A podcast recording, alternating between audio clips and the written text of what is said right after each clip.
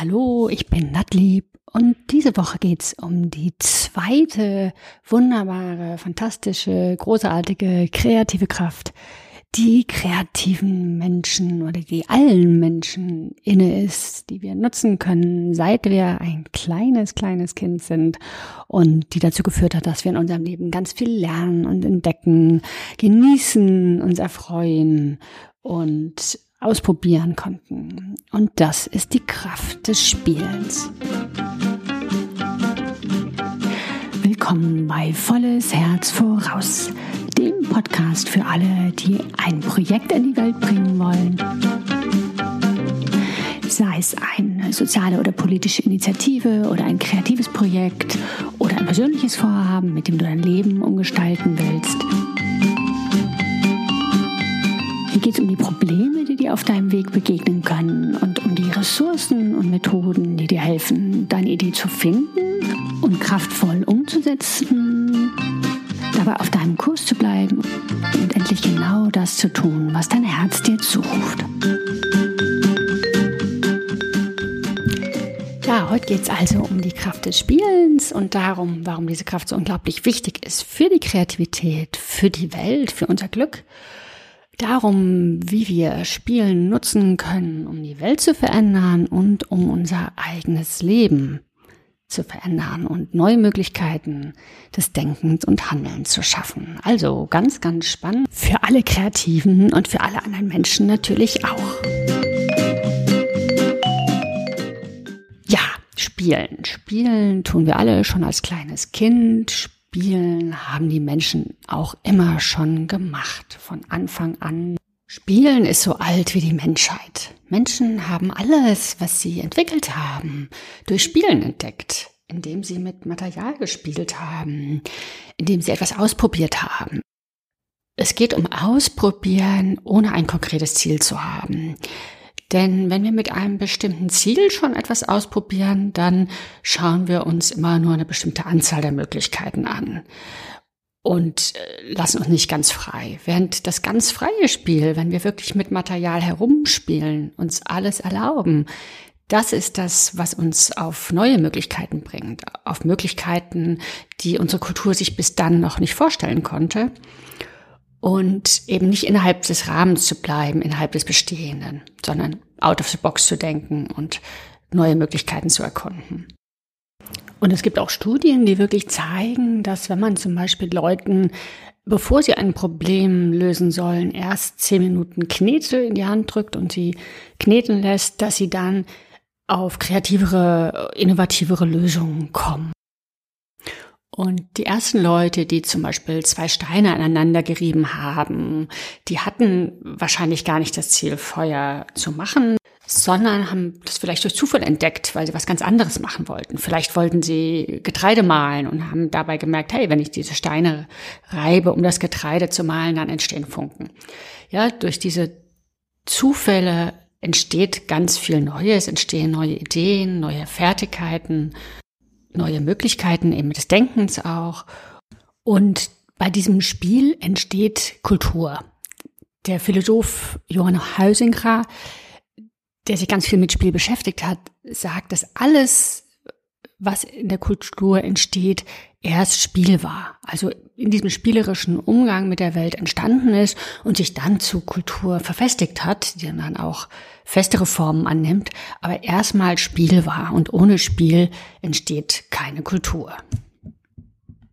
Ja, wenn man sich das jetzt so anhört, dann könnte man ja meinen, dass Spiel eine unglaublich wichtige Rolle spielen würde in unserer Gesellschaft, denn Spiel ist die Wurzel der Kultur. Ja, Wahnsinn, wichtig. Und das ist aber nicht so. Denn wir machen was ganz Seltsames mit dem Spiel seit ein paar hundert Jahren. Und das ist, dass wir das Spiel trennen vom Lernen und vom Arbeiten. Wir haben so eine Dreigliederung da im Kopf. Und die ist schon bei Kindern zu merken. Als ich als junge Frau im Kindergarten gearbeitet habe, fiel mir das schon auf, dass die Kindergartenkinder im letzten Jahr schon sehr viel übers Lernen redeten. Oh, bald komme ich in die Schule, da kann ich lernen. Und die Eltern haben dann auch immer so geredet und dann wollten die Eltern auch, dass wir mit den Kindern das Lernen üben. Und ich fand das damals schon seltsam, weil mir eigentlich klar war, dass die Kinder in den anderen Jahrgängen, die kleinen 2- bis 5-Jährigen auch, die ganzen Tag lernten. Ja, das Kinder lernen ja in den ersten 5 Jahren lernen die Kinder unheimlich viel. Und sie lernen es, ja, beim Spielen, aber sie lernen trotzdem. Aber in dem Moment, wo dann die Schule zu kommen schien, wurde dieses Lernen beim Spielen verschwand dann scheinbar vollkommen aus den Köpfen der Kinder und der Eltern. Und man fixierte sich total auf in der Schule lernen. Und wenn die Kinder dann in der 2. Klasse oder so nochmal zurückkamen, um den Kindergarten zu besuchen, dann merkte man auch, wie die unheimlich herabsahen auf die Spielkinder oder die älteren Geschwister auch, ja, auf die Kinder, die nur spielen.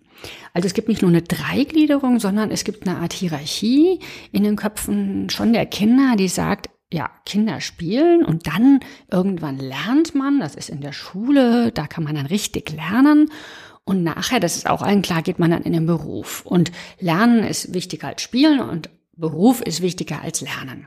Aber diese Dreigliederung, diese Einteilung oder Hierarchie hat überhaupt nichts mit unserem Gehirn zu tun. In unserem Gehirn gibt es nicht 3 verschiedene Bereiche für Lernen, Spielen und Arbeiten. Oder es ist auch nicht so, als ob wir dann im Anfang ein Spielgehirn haben, was sich dann im Lauf durch das Wachstum im Alter von 6 oder 8 oder 10 Jahren plötzlich in ein Lernhirn verwandelt und dass wir da vorher nicht lernen könnten und dass wir dann wie bei der Pubertät dann in das Arbeitsgehirn wechseln. Nee, das ist nicht so. Ja, sondern das Gehirn der Kinder ist im Prinzip genauso aufgebaut wie das der Erwachsenen. Es gibt in unserem Hirn keinen Unterschied zwischen Spielen, Lernen und Arbeiten. Es gibt einen Unterschied zwischen dem divergenten, eher spielerischen Denken und dem konvergenten Denken. Das schon. Die Möglichkeiten haben wir in unserem Gehirn. Aber es ist nicht so, dass wir plötzlich das eine oder andere nicht mehr nutzen könnten.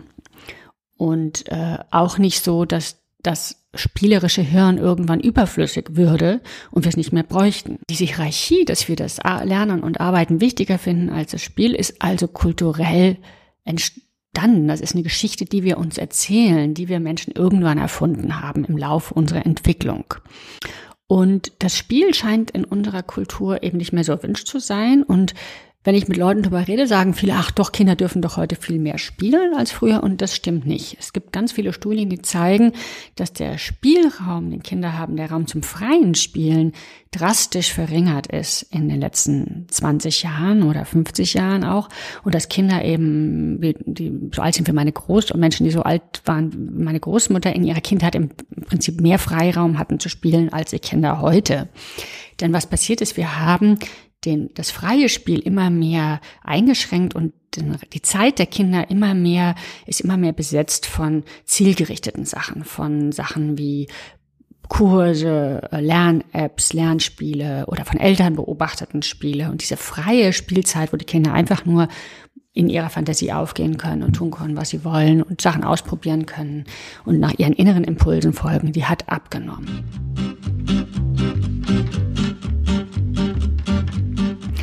Und ich will jetzt nicht so ganz so schwarz malen, aber es gibt eine Menge Studien, die in den letzten Jahren entstanden sind, die zeigen, dass die Depressionen bei Kindern zunehmen, dass wir immer mehr Depressionen im Kindes- und Jugendalter haben. Sogar die Krankenkassen haben schon Alarm geschlagen, weil Burnout inzwischen zwischen 18 und 25 und nicht mehr zwischen 40 und 50 wie früher auftritt. Also ganz früh schon Kinder, oder junge Menschen die Lust am Leben quasi verlieren. Und es gibt parallel auch Studien, die zeigen, dass wir eben im selben Zeitraum ungefähr die Spielzeit von Kindern drastisch reduziert haben. Wenn ich mit Leuten darüber rede, dann sagen die oft, wieso, Quatsch, das stimmt doch nicht, die Kinder haben doch noch ganz viel Zeit zum Spielen, die Schule ist ja nicht wirklich länger geworden als früher. Aber das stimmt nicht, denn der Raum, den Kinder zum freien, unstrukturierten, selbstbestimmten und unbeobachteten Spielen haben, der ist reduziert worden.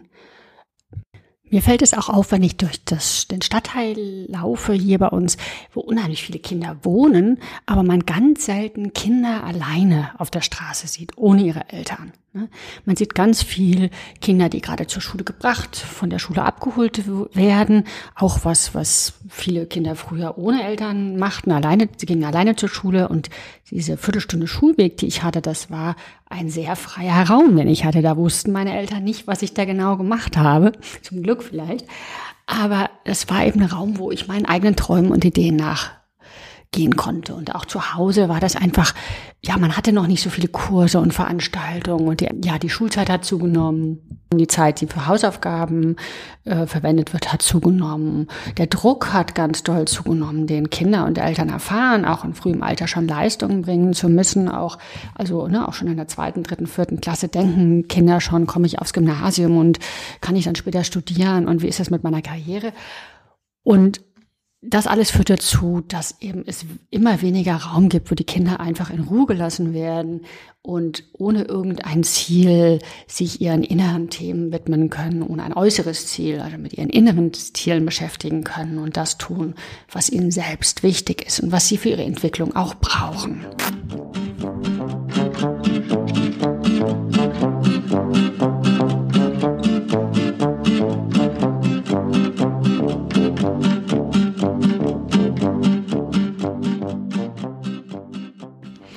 Gut, das erstmal so als ein Schwarzsehen. Was passiert, wenn wir den Kindern keinen Raum zum Spielen lassen und wenn wir uns verbieten zu spielen? Ja, dann werden wir traurig und unglücklich und wir können uns nicht mehr verändern. Und gleichzeitig leben wir aber ja in einer Zeit, in der ganz besonders viel Entwicklung und Veränderung nötig wäre, in der wir eigentlich gerade ja in einem System sind, wo klar ist, dass die Arbeit in Zukunft immer eine immer geringere Rolle spielen wird, einfach zeitlich. Andererseits aber auch wir sehr viele Herausforderungen im Moment haben, wo wir gerade ganz viel Kreativität bräuchten, ganz viele neue Ideen, ganz viele Möglichkeiten, uns eine andere Welt vorzustellen und diese andere Welt dann auch zu erschaffen. Und ja, wir bräuchten also mehr Kreativität. Das heißt, wir brauchen auch wieder mehr Spielraum, um zu spielen. Und eben nicht nur als Kinder, sondern auch als Erwachsene. Denn als Erwachsene funktioniert unser Hirn noch immer genauso, dass wenn wir uns das Spielen erlauben, dass wir dann auf mehr Ideen kommen und auf neue Möglichkeiten und nicht immer nur im Bestehenden denken. Und natürlich mehr Lebenslust und Spaß haben. Und ja, ich habe am Anfang gesagt, es geht heute auch darum, dass wir mit dem Spiel die Welt verändern können. Und das ist so. Und jemand, der das ganz toll zeigen kann, ist Lucy Neal. Das ist eine Künstlerin, Theatermacherin, Aktivistin, die wirklich mit dem Spiel die Welt ein Stück verändert. Und ich bin darauf aufmerksam geworden durch den wunderbaren Podcast von Rob Hopkins. Rob Hopkins ist der Gründer von Transition Town, einer Bewegung aus England, die schon lange versucht, den Klimawandel neue Ideen entgegenzusetzen und neue Arten auszuprobieren, die Stadt zu gestalten, von Urban Gardening über Lastenfahrräder oder lokale Währungen, lauter Ideen umsetzt. Und er macht aber jetzt in einem, seinem neuen Buch, arbeitet er an der Frage, wie wir mit Ideen die Welt verändern können und die Kraft der Ideen ja nutzen können, um die Welt so zu gestalten, wie wir sie gerne haben möchten. Und eine seiner Interviewpartnerinnen ist eben Lucy Neal.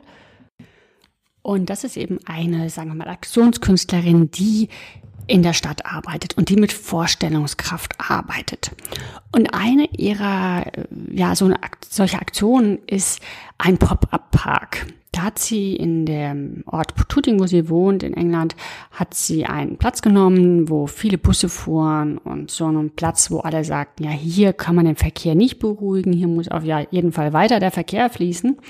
Und sie hat aber den Ort überzeugen können, mal einen Tag lang diesen Platz stillzulegen, um einen Pop-up-Park zu machen.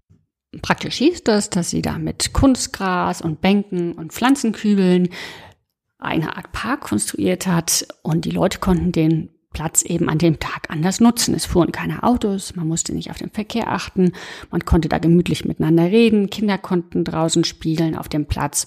Und ja, also die Funktion eines Parkes war dann eben für diesen Tag gewährleistet und es war aber trotzdem eben ein Spiel. Es war von Anfang an klar, das ist nur ein Tag. Wir tun einen Tag lang so, als ob dieser Platz ein Park ist. Und das Ziel von Lucy Neal war aber eben, dafür zu sorgen, dass die Leute nach diesem Tag nie mehr sagen könnten, ein Park an dieser Stelle ist unmöglich. Denn vorher hätte jeder gesagt, nee, also diesen Platz kann man nicht beruhigen, das geht nicht, hier können wir keinen Park machen. Aber nach diesem Tag konnte keiner mehr sagen, es ist unmöglich. Ja, man kann zwar sagen, ich bin dagegen, ich finde es nicht gut, ich möchte es nicht, aber man kann nicht mehr sagen, es ist nicht möglich.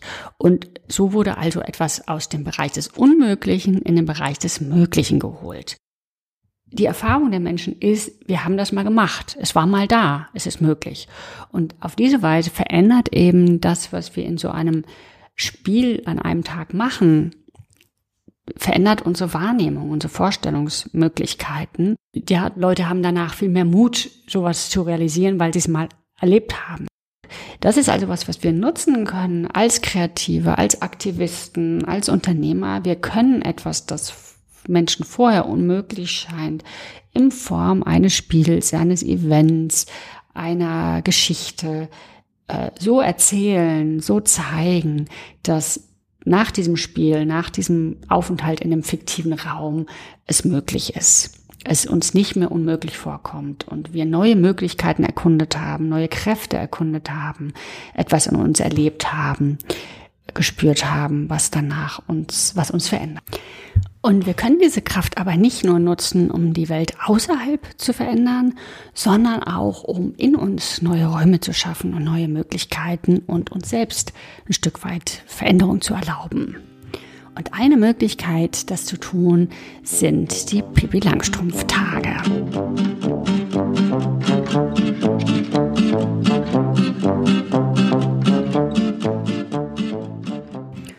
Und das ist ein Spiel, auf das ich eigentlich durch Zufall gekommen bin, weil ich für einen Workshop den Teilnehmern verschiedene Rollen anbieten wollte, um zu experimentieren und dann gesagt habe, hey, das probiere ich jetzt selber auch mal mit allen Rollen aus.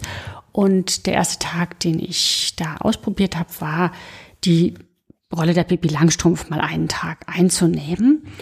Und das kam zu einem Zeitpunkt in meinem Leben, wo ich schon irgendwie so eine Ahnung hatte, dass meine Arbeitsweise nicht ganz meinen Bedürfnissen entspricht, ich aber nicht so wusste, was ich ändern sollte.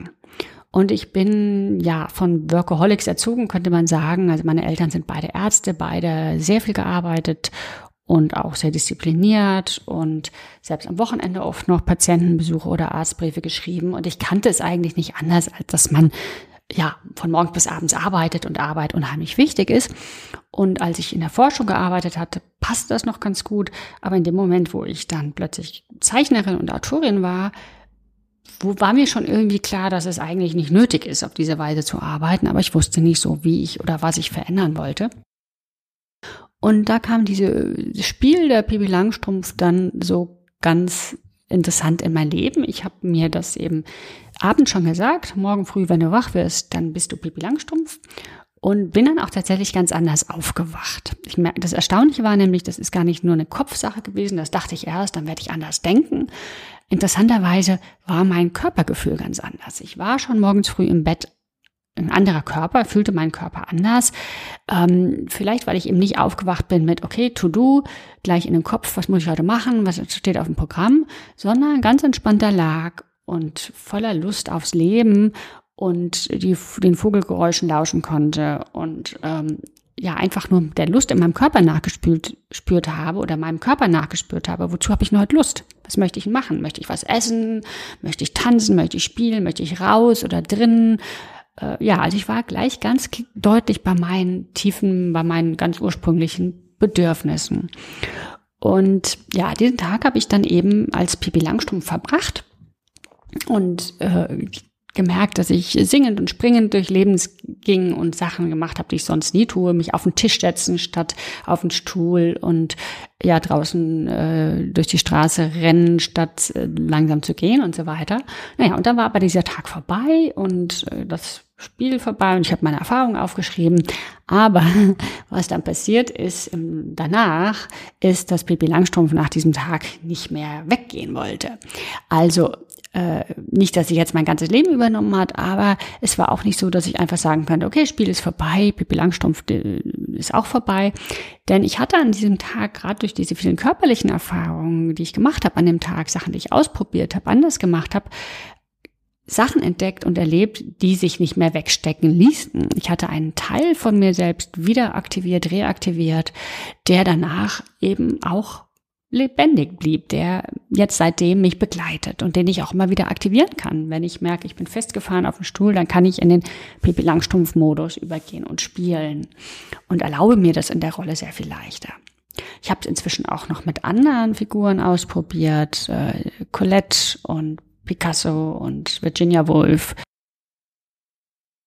Kerstin Gier, also alle möglichen Leute, wo ich dachte, hey, ich fand es einfach interessant, mal zu probieren, wie das wäre. Natürlich habe ich keine Ahnung davon, wie Kerstin Gier oder Colette ihren Tag verbringen.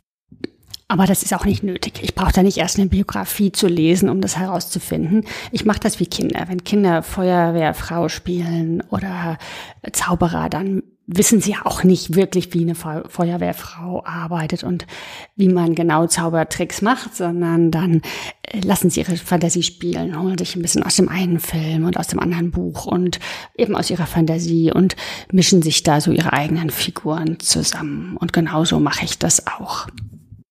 Es ist meine Colette, mein Spiel und ich bestimme die Regeln. Und das ist das Tolle beim Spiel. Wir schaffen uns einen Freiraum. Wir haben niemandem Rechenschaft abzulegen, niemandem Verantwortung gegenüber und die Regeln bestimmen wir selbst. Ja, das ist mein Spiel. Ich entscheide, wie ich Pippi Langstrumpf sein will und wie ich Colette sein will und das hat niemand reinzureden. Und ich kann auch entscheiden, wenn mir das Spiel reicht und ich keine Lust mehr habe und was anderes machen möchte.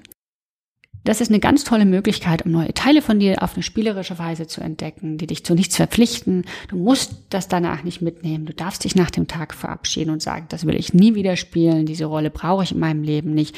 Und wenn sie dir gefällt, wirst du ganz von selbst sie mitnehmen, weil du eben Teile von dir entdeckt hast, Möglichkeiten entdeckt hast, die du danach nie mehr als unmöglich bezeichnen wirst.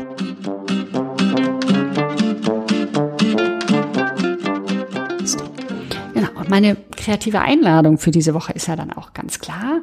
Ich lade dich ein, einen Pippi-Langstrumpf-Tag zu machen oder einen Elfentag oder einen Hagrid oder Eragon-Tag oder einen Tag eben als deine Lieblingsautorin oder eine Politikerin, irgendeine Figur im fiktiven oder realen Leben, die dich begeistert, inspiriert, verlockt, um es mal auszuprobieren.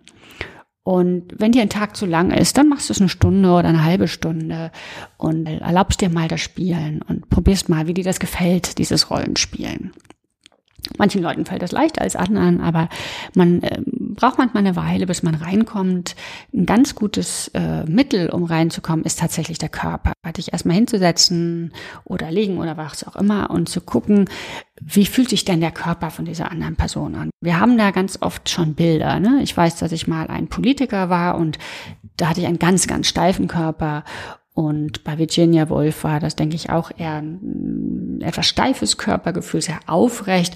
Und bei Colette habe ich mich viel mehr aufs Sofa gekuschelt. Und ja, das ist meine Projektion, aber so stelle ich mir es vor. Das ist mein Spiel, wie gesagt.